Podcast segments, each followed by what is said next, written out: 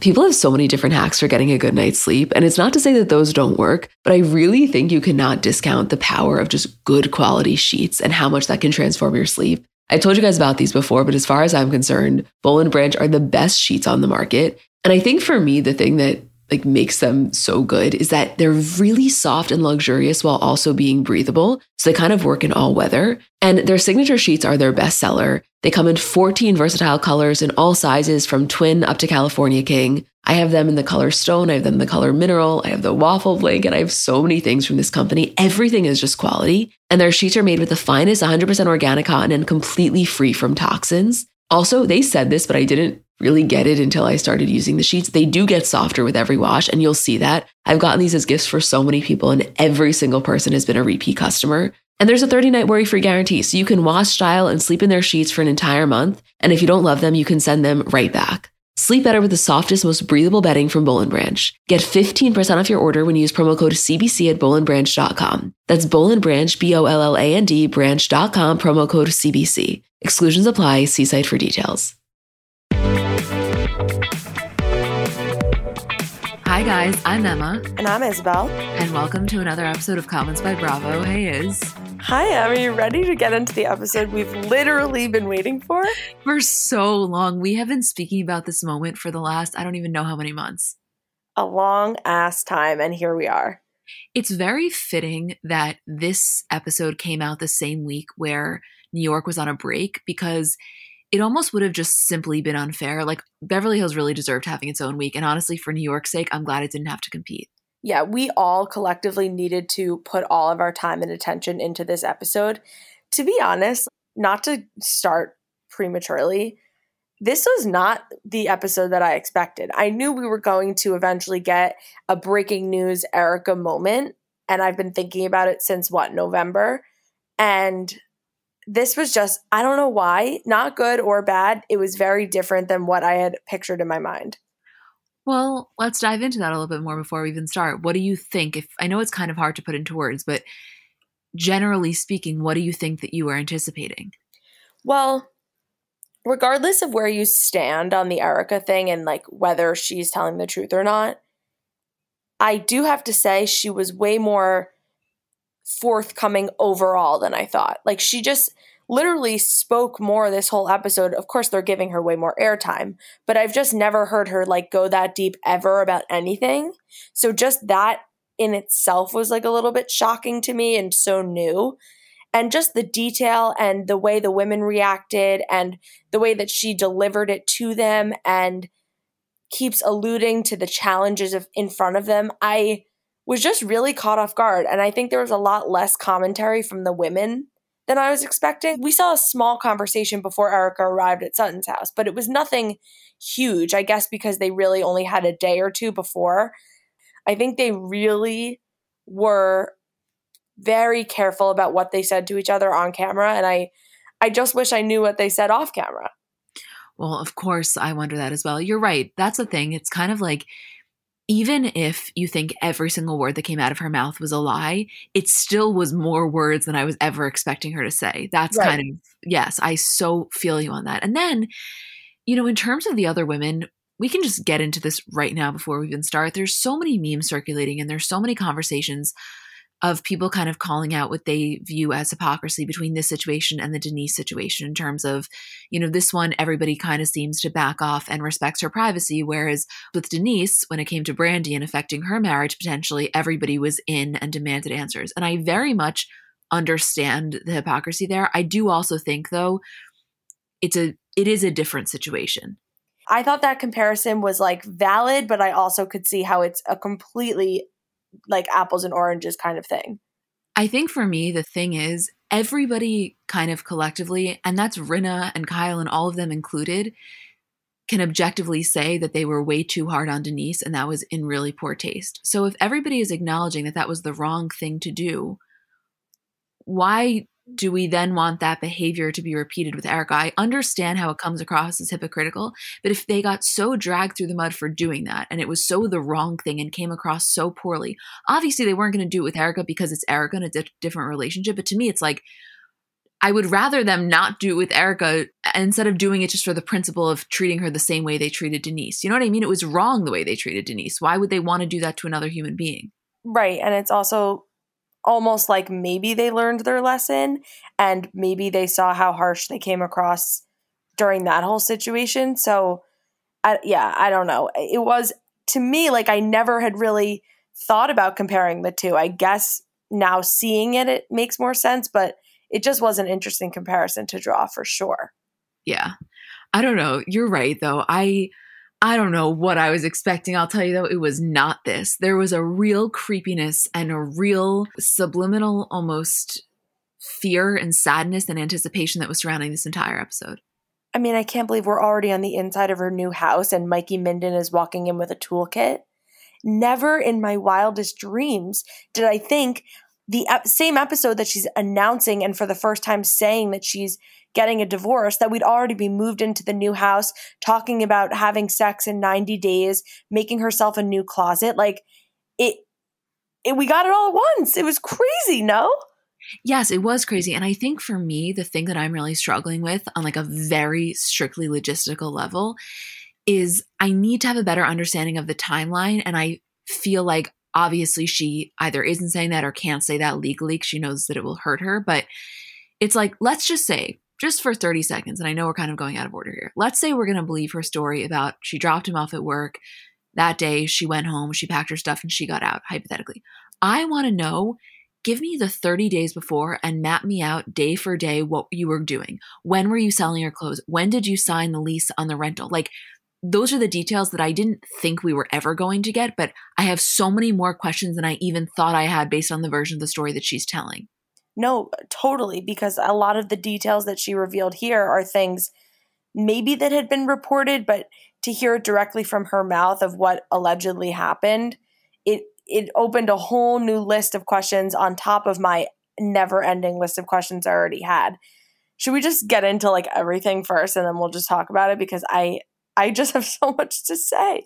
Yeah, basically the way that we did this outline was like all of the Erika stuff and then the other plot lines. So it's kind of chronological because it kind of happened that way, but also kind of not. I don't know. If you guys are regular listeners, this may not be the way we normally do it, but it just feels like this is a unique case, don't you think? Yeah, and as long as you watch the episode, you'll definitely be able to follow along.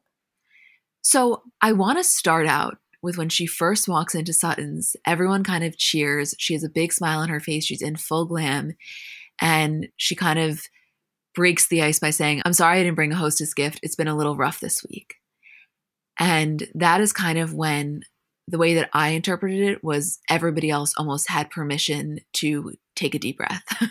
Yes, I think everyone was waiting for her to kind of say something. And you never know with Erika. Like sometimes she's super cold and a little bit closed off and, you know, takes things very seriously and is a little bit uptight about things.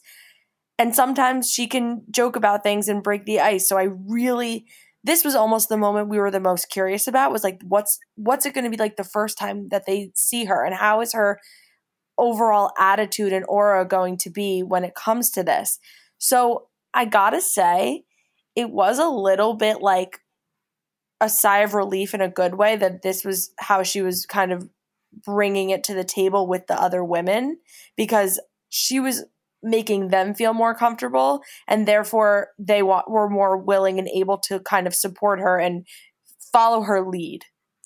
Yes, absolutely. That's what they were all doing. They all were kind of waiting to see what she did, which I really understand when you're in this awkward of a situation. And I think Kyle put it well of saying like, we don't know if she's going to want to be left alone or if she's going to want to overshare. You don't know with Erika. It's very different than if this was happening to any of the other women, even if it was the same severity of the situation, which I recognize at the time they didn't know it. But I mean, I couldn't imagine what it was like for them, and especially Sutton because, you know, yeah, Lisa's the closest to Erika, but it's Sutton's home and Sutton is the one hosting. And you have a very unique role in this particular situation as hostess to not only make Erika feel comfortable, but also to be kind of like the co-setter of the vibe. If we're going to say that Erika is the main one who's setting the vibe, Sutton is right there with her. And I thought she actually did a really good job. Yeah, she was in a difficult position. It was kind of a good group to watch because you have everyone ranging from Kathy and Crystal, who have just met Erika maybe two or three or four times and just spent their first couple days with her,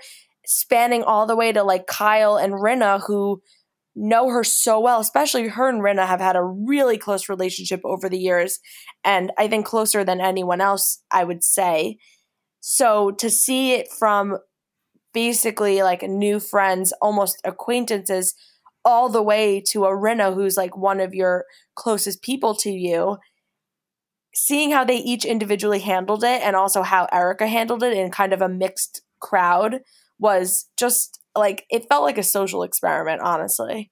It absolutely was. And Garcelle, I think in her confessional, was reacting to when Erika kind of asked the women like, so what's going on? And she was basically like, you just filed for divorce. You didn't tell any of us. You want to know what's going on with us? And when she first said that, this is at the very beginning of the episode, I had no idea what to expect. I kind of then was like, oh shit, is this going to be one of those things where she completely deflects? And I was so pleasantly surprised, as I think Garcelle probably was as well, that she was actually talking.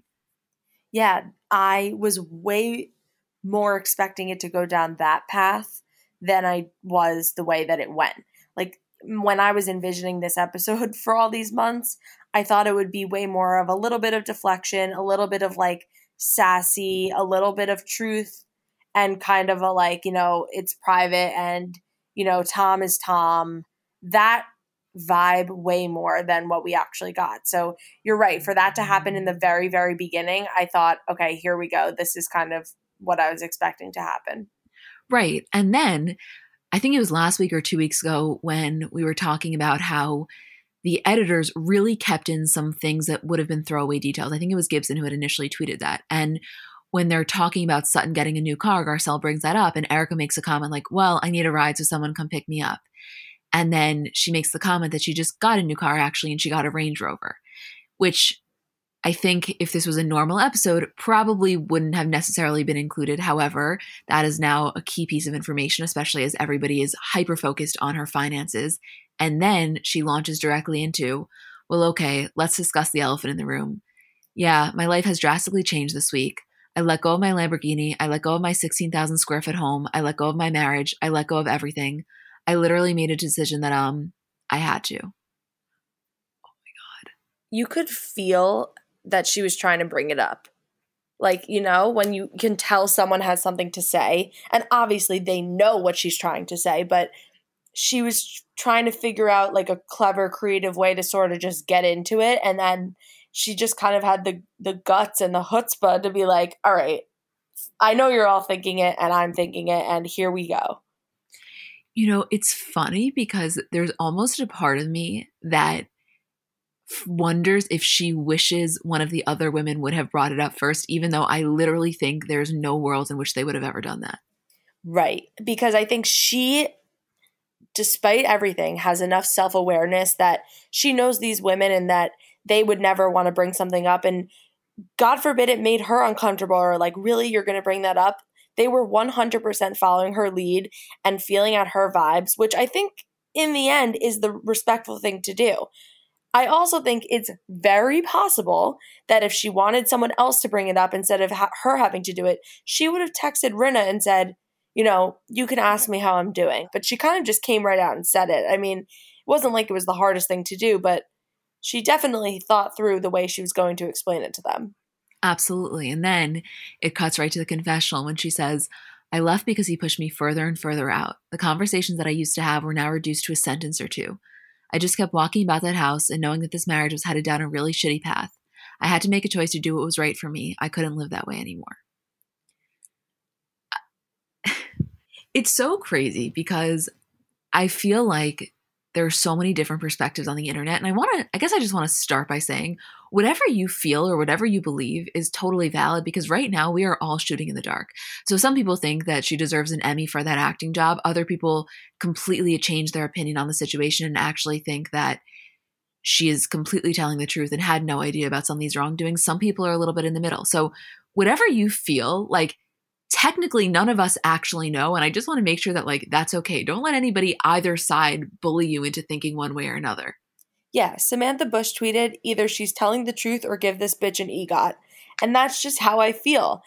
I have to watch it and kind of put everything to the side and just really listen to what she's saying and say, okay, if I knew nothing else, what would I think about this? What would I believe? What would I feel about this story that Erika is telling to us? And then I start piecing together all the other things we know and the testimonials we heard from the plane crash victims of the families. Like, there's so many things that come into play, and there's like a possibility that some of the things she says are true and some are completely not, or she did all this but also knew it, and also what were her conversations with Tom really like, and what was her involvement with things, reasons that she left. It there's a thousand ways to look at this, and I know for sure we're going to end up watching this episode again and again. I don't know what to think, but regardless, hearing her like spell out the details of this divorce and the way that it went down was absolutely fascinating. Don't you think? Like, that she dropped Tom off at work and she, you know, said bye and then went home and moved out, and then he was served papers the next day. That is also, again, never a story that we expected to be told.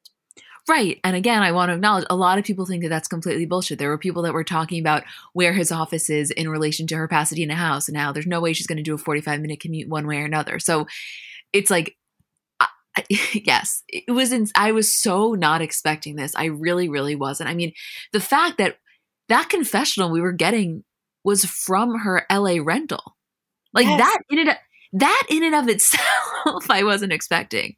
Well, also crazy because I, I know we've spoken about this a lot, like how we've seen her glam teams posting the filming of confessionals on days that big stories have been breaking, and we're like, holy shit, I can't believe she is sitting in a confessional chair as we're reading about whatever, uh, you know, or even when she posted those texts with Tom, like, cheating on her. I think they filmed a confessional that day or the next day. So then to now know that all of those were filmed in the living room of her new, smaller downgrade house that she is decorating herself was like fucking mind-blowing.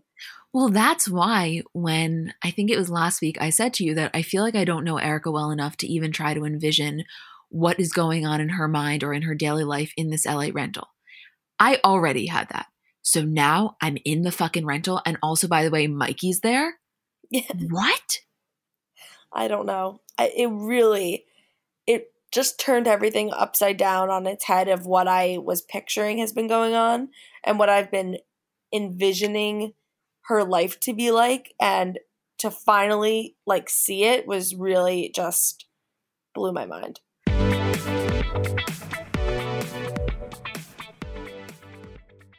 Shout out to AstroPro for sponsoring this episode and providing me with free samples. So I don't know if you guys suffer from allergies, but kind of a new development in my life is that I apparently do. I didn't used to, but in the last few years, I've noticed specifically as the seasons change that I start to have allergies. And to me, there is nothing more uncomfortable than that feeling of nasal congestion. Like, you just don't feel like yourself.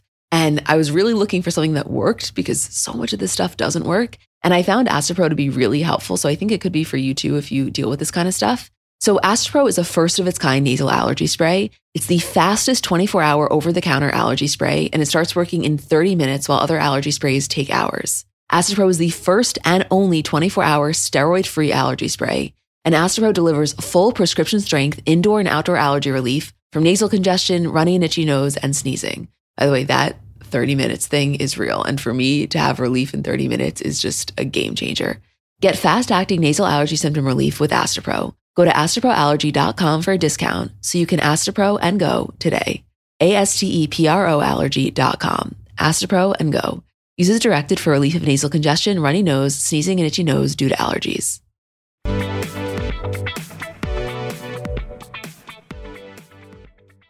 Well, we go back to the lunch, and she kind of explains to the women how she didn't tell them because she knows that it would put them in a really bad position if they had information that they had to hold on to. And she kind of said, you know, it also doesn't serve me to talk about what's happening legally or what will happen legally because I'm married to someone who's very good in that area, which like that in and of itself, like take away any of the shadiness that's going on. That is a true statement.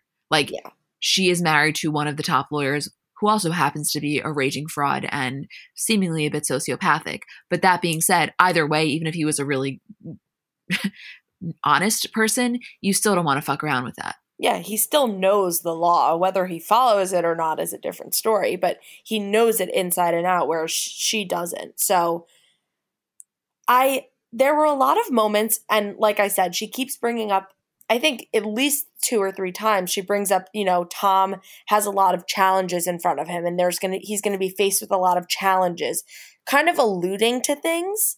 And this moment when she was saying, I don't want to put you guys in a bad situation, especially when you think about like who knew what and timing and how long she was thinking about it, like every detail is so important in this case, especially now knowing what we know, how much bigger it really is, that it was just crazy how little things that she kept saying were really pointing in the direction of like, wait till you guys see what's going to come next. Like, you think you've seen it now. There's a way bigger story and a huge picture to be painted that you don't even know the smallest bit of yet.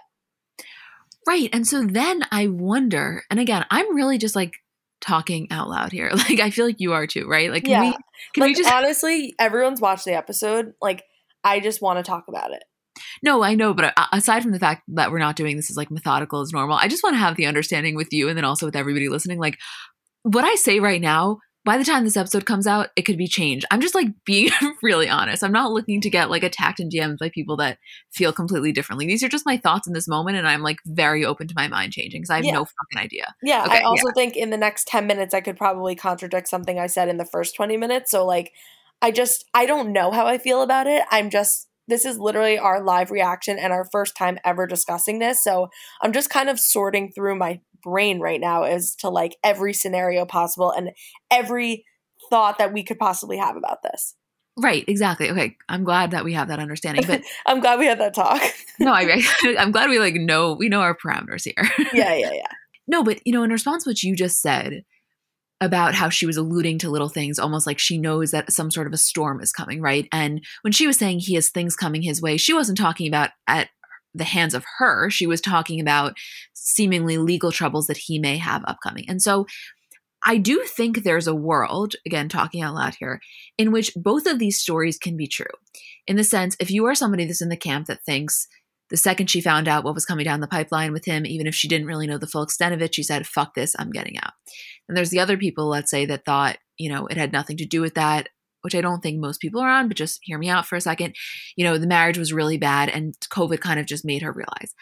I kind of think there's a world in which like those two and others can all be bonded together in the sense of like, the marriage was never as good as it seemed, and there was always some real darkness, and she actually never really liked him. However, she was willing to put up with it for the lifestyle. They kind of had almost a very good business arrangement, and so she was willing to take some of these really dark aspects of the romantic life or the more personal life that maybe the public wasn't as aware of because she had the luxury of knowing that there was never going to be an issue financially. So now all of a sudden when the rug gets pulled from under her when it comes to the finances and she's understanding how deeply intertwined he is with some serious fraud. Again, let's just assume for purposes of this conversation, she didn't know the full extent.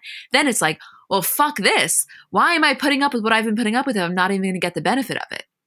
I think everything that she said about Tom and their relationship and their marriage and how that house never felt like hers. He's lived there with all of his previous wives and everything she said about their kind of relationship, how he was providing for her. She always wanted to just please him and be grateful. And how could she complain? I really still even now believe every single thing she said was true. And honestly, we've seen it. We've seen the power dynamic. We've seen it play out. They cut back to clips of Tom shutting Lisa and Erika down at dinner. It just, you got a sense that that was kind of the arrangement. But I do think she's been with him for twenty whatever years. She didn't just realize that now. Like, there was something that made her in November say, today's the day I'm going to file the papers and be done. You can say whatever you want about Erika, but she is not stupid and she's a very methodical person. Like, they were even pointing out at that table, they know nothing about how kind of regimented she was about this divorce and how she was so, you know, I'm doing it the afternoon of election day because I wanted to be buried and I'm leaving that day and I have everything, all my ducks in a row. And they noticed that from day one. So that is very on brand for Erika just as a person. But then it really was clear when they were going through all the details. I just think that like the knowing that something was brewing legally that was going to be really fucking bad, she already was like, listen, if I'm not going to get the benefits that I thought I was getting signing up for it, then I'm definitely not putting up with what I've been putting up with, kind of thing. That's what I think. Yeah. Like she was already ready to go, but if things had just been quiet and they kept going on, like Garcelle said, maybe she just would have stuck it out till the end. She'd already been in this marriage for twenty something years. And if things were going super smooth, what would be her reason to leave? But then what she can't say, I think, is then all these legal troubles popped up and I couldn't, I didn't want to be involved in it. Or Tom and her had some sort of discussion about how it would be the smart move for her to leave. But she can't say either of those things. So she has to chalk it up to, I just was pushed to my breaking point and, you know, I was not even getting more than one sentence answers out of him. And that's when I realized I had to go. So I, but I still think those things could be true. And that really did bring her to a breaking point. However, I do think the legal stuff was clearly the deciding factor, what really pushed her over the edge. Yeah. I mean, I think the legal stuff was the catalyst. And also, by the way, I just want to like allow people permission to have this distinction because I feel like some people don't feel like they can choose. And you can think that, like, by the way, as I said before, you're fully entitled to think whatever the fuck you want. Who knows? None of us know. But you can think that Erika had some understanding that Tom was involved in a level of fraudulence as it applied to his business, meaning maybe not paying taxes, maybe doing something where he was just fucking around with money. And then also not think that she knew the full extent of what he was doing to these families of the victims. Like, I think that those are two separate things. It's it's one thing if you're in the camp of, you know, you really think that she fully knew every single thing that he was doing as it applies to the disgusting acts towards the families of these victims. But also you can say, listen, I think she knew that he was a little bit shady, but I don't think he knew that full thing. I just want to like allow for that distinction in case anybody feels that way. Yeah, I think it's a complete sliding scale of what we can think. It's not so black and white. It's really like maybe she knew nothing, like literally nothing, which I don't think is true, but you can believe that. And, or she knew everything, every single detail, every little like nook and cranny of what he was doing and what was going on. Or she falls somewhere in the middle of maybe she knew there was some shadiness, but I think she kind of always had the attitude of like, Tom is so smart. He hasn't got to where he is today by being like careless and he'll figure, he'll kind of figure it out. Or she didn't know where some of the money was coming. Or maybe there were shady deals and he was trying to cover it up for some time. And then eventually things slipped through the cracks. Like we could sit here and list thousands and thousands of scenarios and maybe none of them would be true. I don't know if we'll ever really, really, really know what she did or didn't know. But it is like there are endless possibilities. It's not she knew nothing or she knew everything. Yeah, I agree. I think sliding scale is a really good way to put it.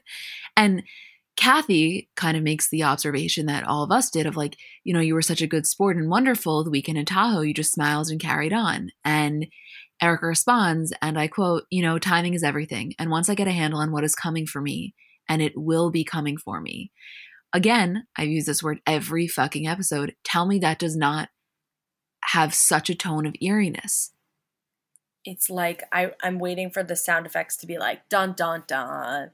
I know. And then she says the line that has been taken everywhere. I mean, we've seen this clip constantly. I will tell you guys this. I did not see it ending this way. I was going to hold that man's hand till he died. But you know, life. I mean, say what you want. That's fucking powerful. Even if you don't believe one word she's saying, you you can at least appreciate the power in those words. I mean, I just am trying, like, think about us, you and me and Faces by Bravo and Bra- all the other accounts that we follow that are as obsessed with this. And obviously everybody listening, we are so kind of confused and and interested. Imagine being those women and sitting in the room and having to, like, not only process it, but then remember that you're processing it while on T V. I, I don't know if I could do it. And also probably having so many questions, like so many questions. These women have been in Tom and Erika's home. They've heard her talk about things so many times that they've traveled the world together. Like inevitably, they talk about their lives and marriages and everything so much more than what we see. So imagine knowing her this intimately and she's sitting here and telling you this whole thing and you probably have a billion questions and you still have to be really respectful of her. And then on top of it, you're on T V. It's like, I could, I would love to be in Kyle and Lisa, Rinna and Dorit, and honestly, all of their brains during that, just what they were thinking and also what they called each other after and said, what the fuck? Yeah. And when they're in the living room and Kathy says to her, like, you don't seem too attached to your old place or leaving it. And she responds, it wasn't my house to begin with. I'm the third wife that lived there. And just saying, you know, he'll stay there forever. He's never going to leave. Yes, obviously, there's a way to look at this of like, okay, well, she always knew she was a third wife. If, you know, it never was her house, she's just realizing this now. No, but for us, I never got that vibe. I never in the previous seasons ever felt like she thought that this was just his house that she was living in. I feel like she always made it a point that it was their home. So if this was her deep feeling, it it never, to me at least, came across. Obviously, he ran the show. Nobody was naive to that. But as it applied to specifically the house, I actually felt like she had a lot of ownership over that house in terms of, you know, not physical ownership, but in terms of in ideology, you know. Like, yes and no. To me, this was the part that almost made the most sense because while I do feel like she really took on the role of, like, quote, running the house, like they cut back to when, you know, she's taking Tom outside and saying, we have to fix these pool tiles and here's the tree we have to replace. And even when she's first giving the tour to, like, Teddy and saying, oh, we built this chapel, like, it was very easy to forget that they didn't buy this home and make it a home together. Like, the last wife left and she kind of stepped right in. But she lived there for over two decades. Like, I've lived in my apartment for three years and it feels like my home. So you live somewhere for twenty years, regardless who was there before you. And if you didn't necessarily pick out every faucet and every finish on the walls, you're still there for so much time that it does become your home and you have some attachment to it. So it, it, I think the house is just a big representation of Tom. Like, the house equals Tom and Tom equals the house. So it almost felt like they go hand in hand, and it, she didn't care about the physical house because she doesn't care about Tom anymore. It makes total sense. It's just that that is not what I feel was portrayed to us in previous seasons. I really don't. And honestly, like, okay, if she really thought that they were going to stay together forever, she was going to be with him till he died, she was going to get all his money, whatever the situation was going to be, of course it makes sense that she's not going to paint him in this light where, you know, he's very kind of controlling and she doesn't have a say in anything like that, because it's kind of like that meme about you never want to tell your mom if you have a fight with your friend because you know that she's never going to give that person the time of day again. Why is she going to let the viewers in on Tom's downfalls or Tom's flaws or the way that Tom makes her feel in a negative way if she thinks she's in it with this guy for the long haul? No. It only helps, it only helps her if he's received positively. So We were go- we really did a fucking one eighty here from the night when her and Lisa are in that same pink outfit and Tom comes out in the library and they're all talking to now. Like, these are two separate people. It's almost like she now has permission to air out all her complaints and say everything that has bothered her through the years because she's free. So I think that would be true if anyone was going through a divorce. It's not specific to Erika and Tom, but things and patterns that we picked up on, she now can kind of speak freely about, and it won't affect her marriage or it won't make her look weak. That's another thing. If she goes around talking about how terrible her husband is or how she feels in her marriage, everyone is almost going to judge her, although it's not her fault, to say, why are you still married to him? Or why you stay married to somebody like that? And Erika cares a lot about her image, and she's not going to make her put herself in that kind of light. So to all of a sudden have the go-ahead to give her laundry list of everything that's been wrong in their twenty-year marriage, a marriage that we are way more intrigued by just with the age difference and the money and how it happened and how they just, like, the optics of it.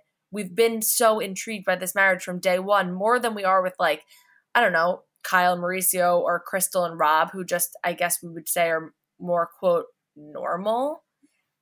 There's been interested in them in day one. So now to hear, like, dirty details is kind of like, holy shit, we've always been wondering about this. Right. And what you said about how, like, it would be the same with any other couple that was going through this, in a way, like, I, I agree with that, of the point that, like, I don't think even if I thought that Erika was one hundred percent a co-conspirator and guilty in all of this, which I don't think to that extent she is by any means, like I think she knew some shit I don't think she knew this level, I still think it's very normal that she wouldn't have said these things before. Like, I don't think it's, I don't think her only telling it now is any sort of indication of whether or not she's telling the truth about the other stuff. This is like basic logic. Why are you going to shit on your husband while you're married? Right, right. Right? Totally. It was pretty, it was pretty uh, stark when they were showing the comparison between like the sixteen thousand square foot Pasadena house to the two thousand square foot rental. And I mean, those editors are fucking like feisty. Savage. It's savage, right? Like, listen, her old house was huge and beautiful and over the top, but like, it's not like she's moved into a shack. Like, her house is very nice. It's just different. And you know what?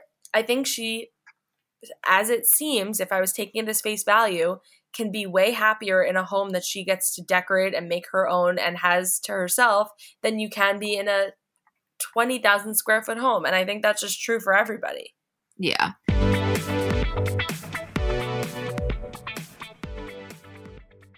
So Mother's Day is coming up, and I know sometimes it can be difficult figuring out what to get your mom because realistically, no gift is going to do justice for how much you love and appreciate her. But I'm sure you've done the classic, you know, bathrobe, candle, sweaters, gift cards. If you're looking to mix it up, I want to tell you about Aura Frames. So they were named the best digital photo frame by Wirecutter. And it's just the kind of gift that is guaranteed to bring joy because realistically, there's nothing our parents love more than seeing us. So for them to be able to see more of us, even if you don't live close by, like that is probably the best gift you could give a parent. They're Wi-Fi connected. They come with unlimited storage, so you can share as many photos as you want from your phone to your mom's frame. And it's easy to set up. It takes about two minutes to set up a frame using the Aura app. We have one in my kitchen, and every time my dad comes down for breakfast, like it just makes him so happy. There's pictures of me, pictures of me and my parents when I was little, pictures of my grandparents. Like, I think as a parent, you never get sick of that. And it's just the kind of gift I know she will love. Right now, Aura has a great deal for Mother's Day. Listeners can save on the perfect gift by visiting aura frames dot com to get thirty dollars off plus free shipping on their best-selling frame. That's A U R A frames dot com. Use code C B C at checkout to save. Terms and conditions apply.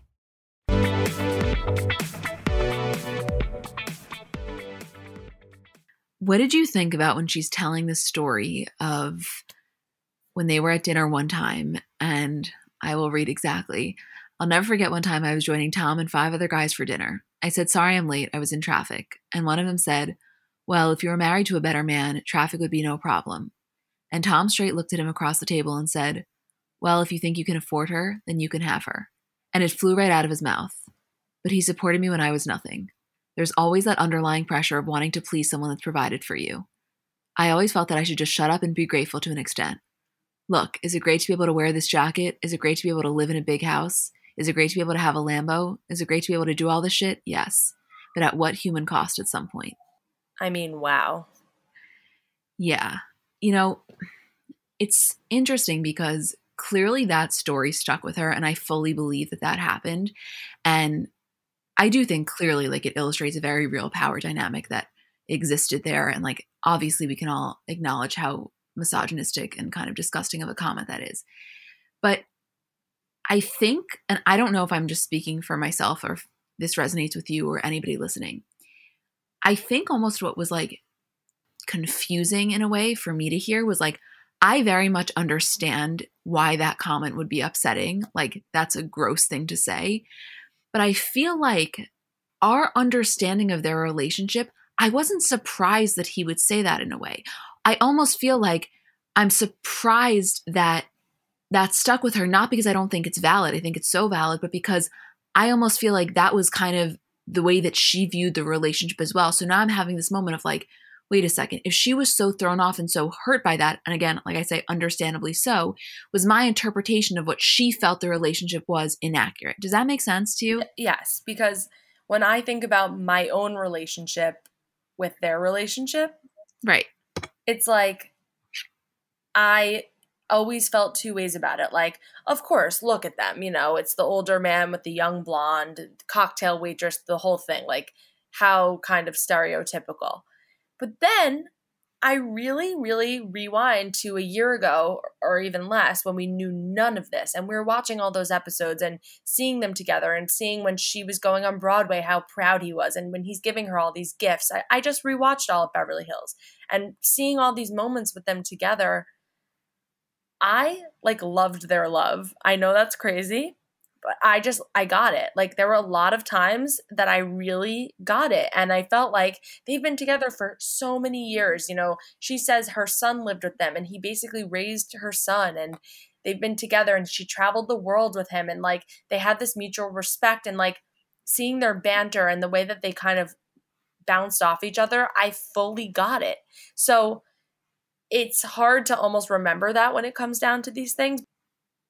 I can understand how that could be really painful for her. But then also like just in the retelling of the story, I just felt, I just like kind of felt like it was a weird story in a way. I don't know why, but I just felt like it was a little bit like maybe he was joking, but then you also have to put yourself in her shoes of you're sitting at a lunch with five men and your husband makes a comment like that in front of you, how hurtful that can be. And I think she was bringing it up in this moment just to kind of illustrate a way, way, way bigger issue and almost him solidifying what he, she meant to him in that way was like, whoa, what, like what is going on here?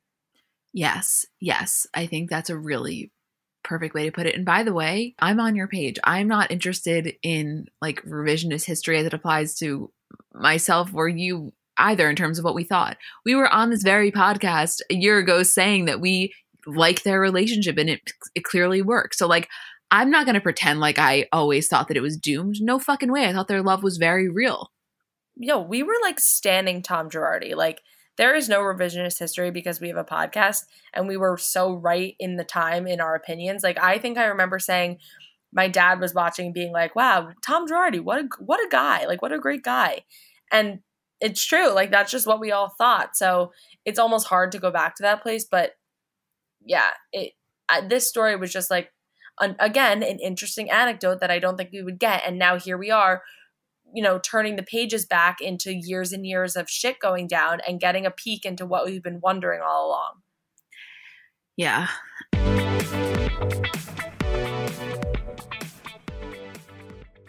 People have so many different reasons for wanting to learn a new language. Maybe you have an upcoming trip or just want to pick up a new hobby or a skill or just connect with a new culture. I know for me, when I was abroad in Barcelona in college, I'm not going to say that I was fluent in Spanish, but I definitely got to the point where I felt really confident conversing. And when I got home, my dad said to me, Emmy, if you don't use it, you're going to lose it. And he was so right. Like I entirely lost it. So Rosetta Stone's been really helpful for me. So if you are in that same boat or you want to learn a new language completely, want to brush up your skills, whatever it is, I want to tell you about Rosetta Stone because they're the most trusted language learning program available on desktop or as an app. And it really kind of immerses you in the language that you want to learn. So first of all, they're the trusted expert for thirty years with millions of users and twenty-five languages offered. It's fast language acquisition. So they immerse you in many ways. First of all, there's no English translation. So you really learn to speak, listen, and think in that language, which in my experience, I know I'm getting it when I start to think in the language. It's an intuitive process. So you pick up a language naturally, first with words, then phrases, then sentences. And it's designed for long-term retention. Also, in terms of speech recognition, they have a built-in true accent feature that gives you feedback on your pronunciation, and it's convenient. So desktop and app options with audio companion and the ability to download lessons offline. And it's an amazing value. You're getting lifetime access to all twenty-five language courses Rosetta Stone has to offer for fifty percent off, which is a steal. Don't put off learning that language. There's no better time than right now to get started. For a very limited time, Comments by Celebs listeners can get Rosetta Stone's lifetime membership for fifty percent off. Visit rosettastone.com slash comments. That's fifty percent off unlimited access to twenty-five language courses for the rest of your life. Redeem your fifty percent off at rosettastone.com slash comments today.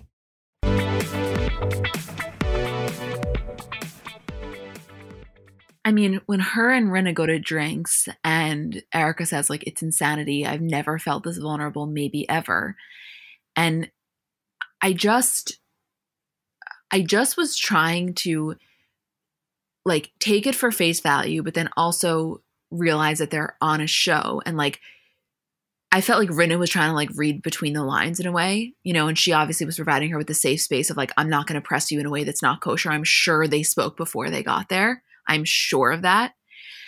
But you know, Erika talks about this idea of like maybe doing a trial separation and then realizing like the old school way, there's just, that's not how it was going to go. And she kind of had to take matters into her own hands. And Rinna comes back in her confessional saying like, over the years, you know, we all look at each other's relationships and there was definitely a power balance. He was definitely the boss. And I, I just, I don't know. I, I, I can't, I like, holy fuck. I know. I can't, like, we're finally talking about it now. Like, it's just, it's really crazy. I mean, when she's saying, I didn't leave a note. I left and he got served papers. I drove him to work. I told him I loved him. He said, thanks, hon, like I was an employee. I know people want to believe that that story's fake. I want to believe that it's real. Am I so, is it so bad for me believing that that story's real? No.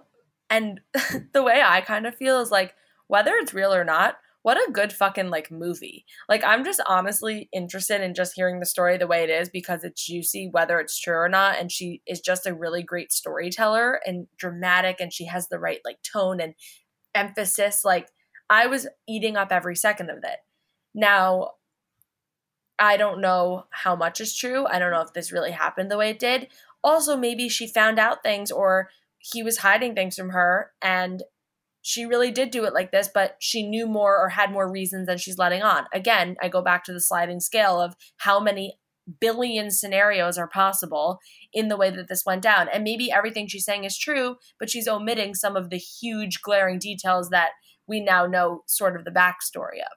Right. A K A there was a giant lawsuit coming his way and I figured, let me get out. But I or thought he's was- cheating or he's a fraud or, you know, he said that one thing about the money, but it really was another thing. Or he said that he had this big, you know, business thing, but it really was that he was taking like money from victims of a plane crash. Like, who knows? Literally nobody knows except for Erika and Tom. When she was saying to Rinna that, you know, after he said to her, thanks, hun, and then he walked into the firm, that that was the last she's seen of him. And she was saying she thinks that his kind of perspective right now is like, you know what? Fuck her. She left me. Absolutely fuck her. You want to be big time? Want to be on your own? Fucking go. That's what I'm guessing in terms of what she thinks. It kind of struck me when she was saying that, even though I very much think that she's spot on in terms of that being his perspective, but like, what a shitty thing to think about your husband in a way. Like, clearly she knew on some level that he was capable of that type of mindset, which is a pretty unfortunate mindset for a human to have. Yeah, I feel like regardless of like the motivation, something like that happening, whether it was that day or another day, has to really hurt. And again, she says here, I expect nothing but the worst, hoping for the best, and he's got some real challenges ahead of him. Again, another time when she's insinuating that she knows something really bad legally potentially is coming for him. So when they're at Crystal's and they're making dumplings, which, by the way, I was so hungry when I was watching this episode and I was like, those look so fucking good. Didn't they look amazing? Wait, I like almost ordered dumplings. I think I'm going to tomorrow. It was like I already had I already had a salad in front of me and I was like, fuck, I need those dumplings. I know. And the little cute like dumpling aprons, like what a what a great party. Yeah, no, it was great. I I love Crystal. But when you know, she walks in in this very out there getup, and Garcelle makes a comment like, when my life started unraveling with my divorce, I didn't want to do anything, but Erika walks in, sex and heels, she's down for whatever. And she sits down and she starts talking about how Kyle gave her this oil, which we find out is T H C oil, it's this intimate oil. And she just comes right out there. She's like, yeah, I put it all over my clit and all over my vajayjay. And the women kind of were like taken aback. And I was like, yes, I loved this. I absolutely loved this moment that was happening.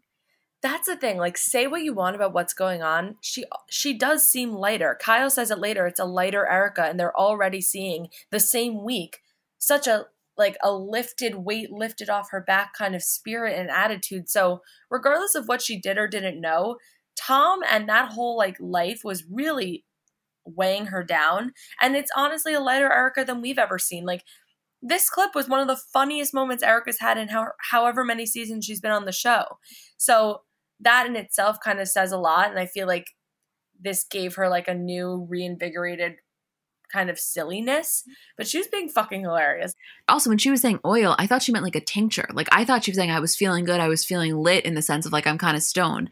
I didn't mean she was like basically going to have an orgasm, which, by the way, as you know, incredibly sex positive over here, support that entirely, and I would love to get some of that oil. I just wasn't envisioning her going there. So when she went there, I was like, all right, I'm down for this. And also, by the way, if it's good enough for Mauricio, it's good enough for all of us. Yeah, like Kyle's in the corner smirking like, yeah, me and Mauricio used all the time. You're fucking welcome. Right, exactly, exactly.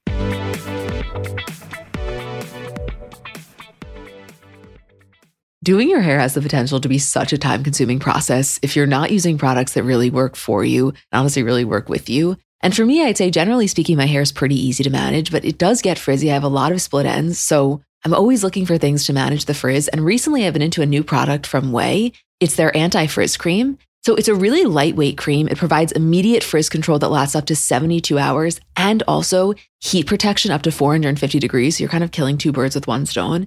Then the thing I really like about it is that it helps reduce and repair split ends while quenching dry hair with intense hydration. So you can feel like it just feels good on your hair. For me, I get out of the shower, I always spray in the leave-in conditioner. I've told you guys about that before, but I love it. A little anti-frizz cream and you're good to go. I also, I mean, I love a lot of things from Whey, but I like their detox shampoo. I don't use that every week, maybe once a week, maybe once every other week, but I feel like it gives my hair a really, really good clean. Frizz-free up your schedule with Whey. Go to T H E O U A I dot com and enter promo code celebs for fifteen percent off any product. That's T H E O U A I dot com, promo code celebs.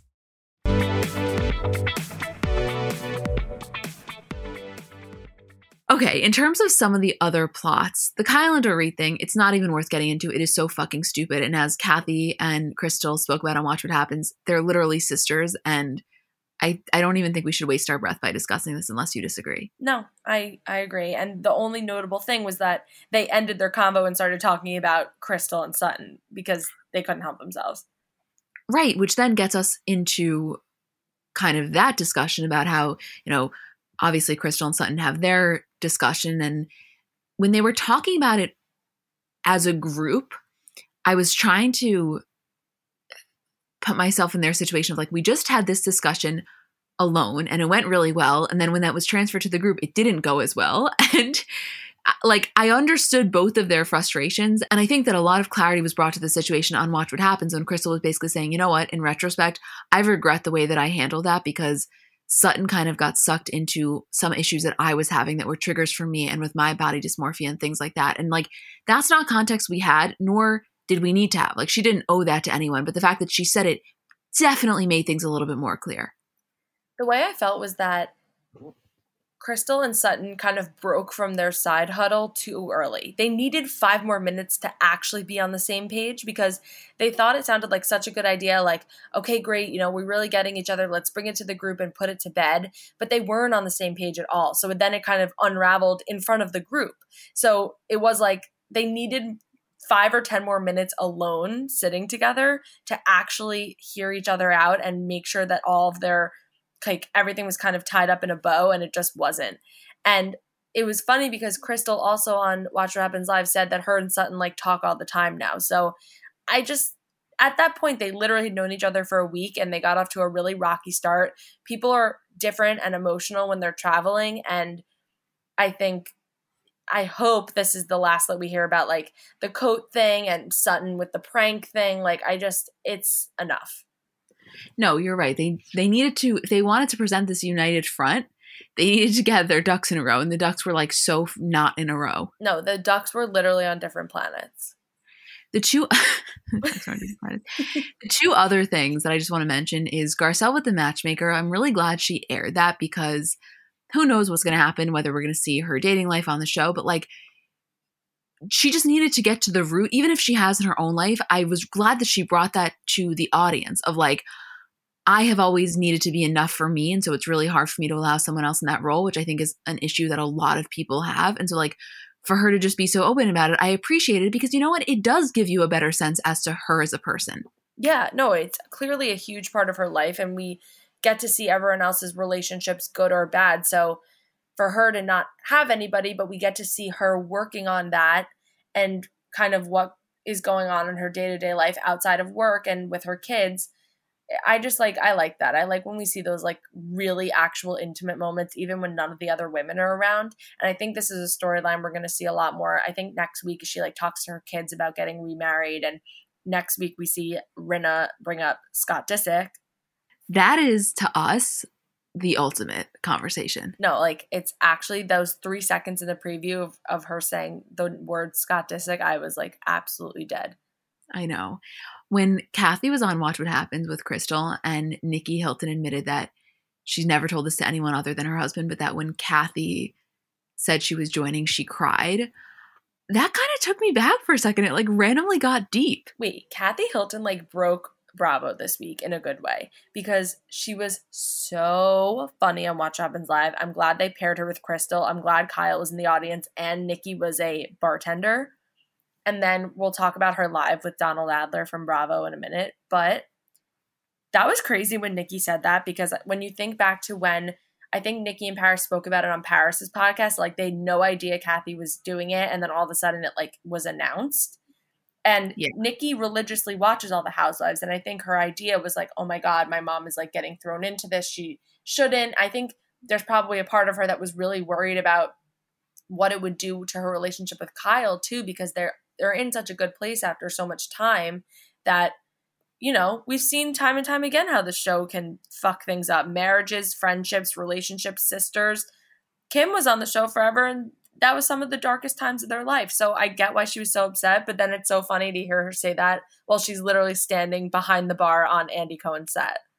Well, yeah, and he kind of said that. Well, clearly you've come around to it. He, she's here. And I think she's right. Like, she knows the cattiness firsthand. And so I think it was twofold. On one hand, the last thing she ever wanted is for there to be more drama with her and Kyle, considering the fact that they just solved it, because I'm sure that weighed heavily on their family. And then second of all, like, as a kid, you're protective of your mom. So, like, you don't want your mom fighting with other people. Aside from even if you're famous or not, like, what it does in the press, you just don't want that because it weighs on your heart. And so once she realized that Kathy was actually really just a comedic angle and she wasn't going to get involved and she was going to be a friend of, I'm sure it kind of, you know, calmed her down a bit.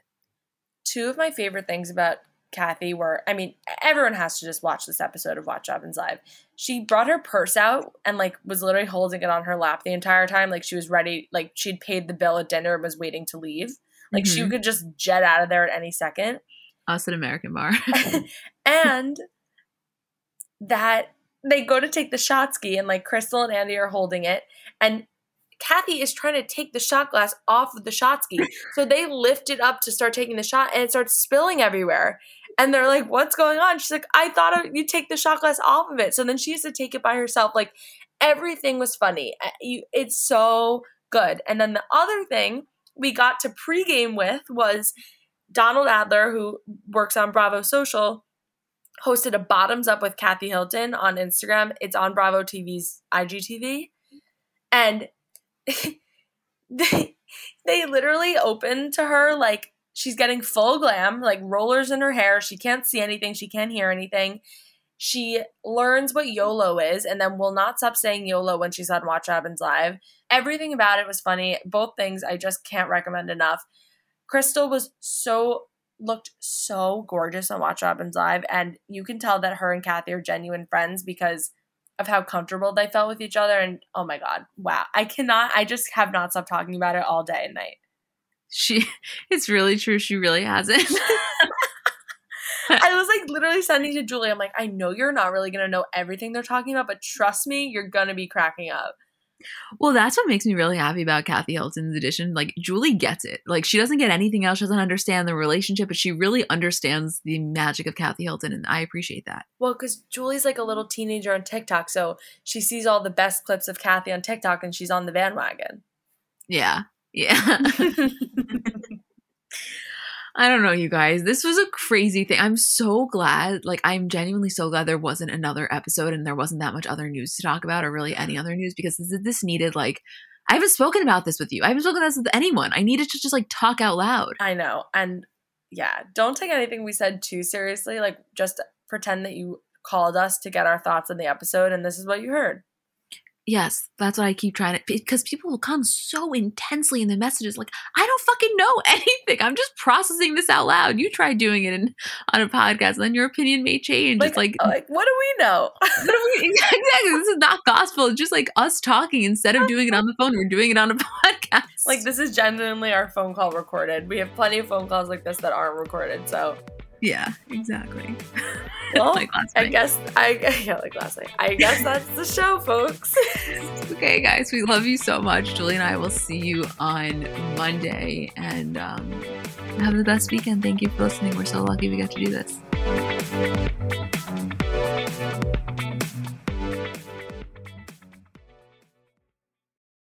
Let's talk about baby making for a second, because it's really not as simple as it's made out to be. Meaning, there's just factually a lack of knowledge surrounding how to get pregnant. And kind of, you know, for many of us, we spend our lives trying to prevent unwanted pregnancy, that when you do want to conceive, there's almost a lack of understanding and resources, which is why I want to introduce you to Frida Fertility. Frida Fertility is the only one-stop shop that makes it easier to make a baby, with a set of solutions for everything from egg and sperm health to ovulation tracking to conception aid. And basically what Frida is doing is simplifying the journey to parenthood with products that help you go from trying to making a baby. And their products are innovative, easy to use, accessible, from ovulation prediction to at-home insemination kits. They're kind of revolutionizing the conception aid game with the at-home insemination kit, which is almost, you can think of it as like a modern, effective solution to the turkey baster. This is baby making simplified. Find Frida Fertility on Amazon, Target, and select C V S near you.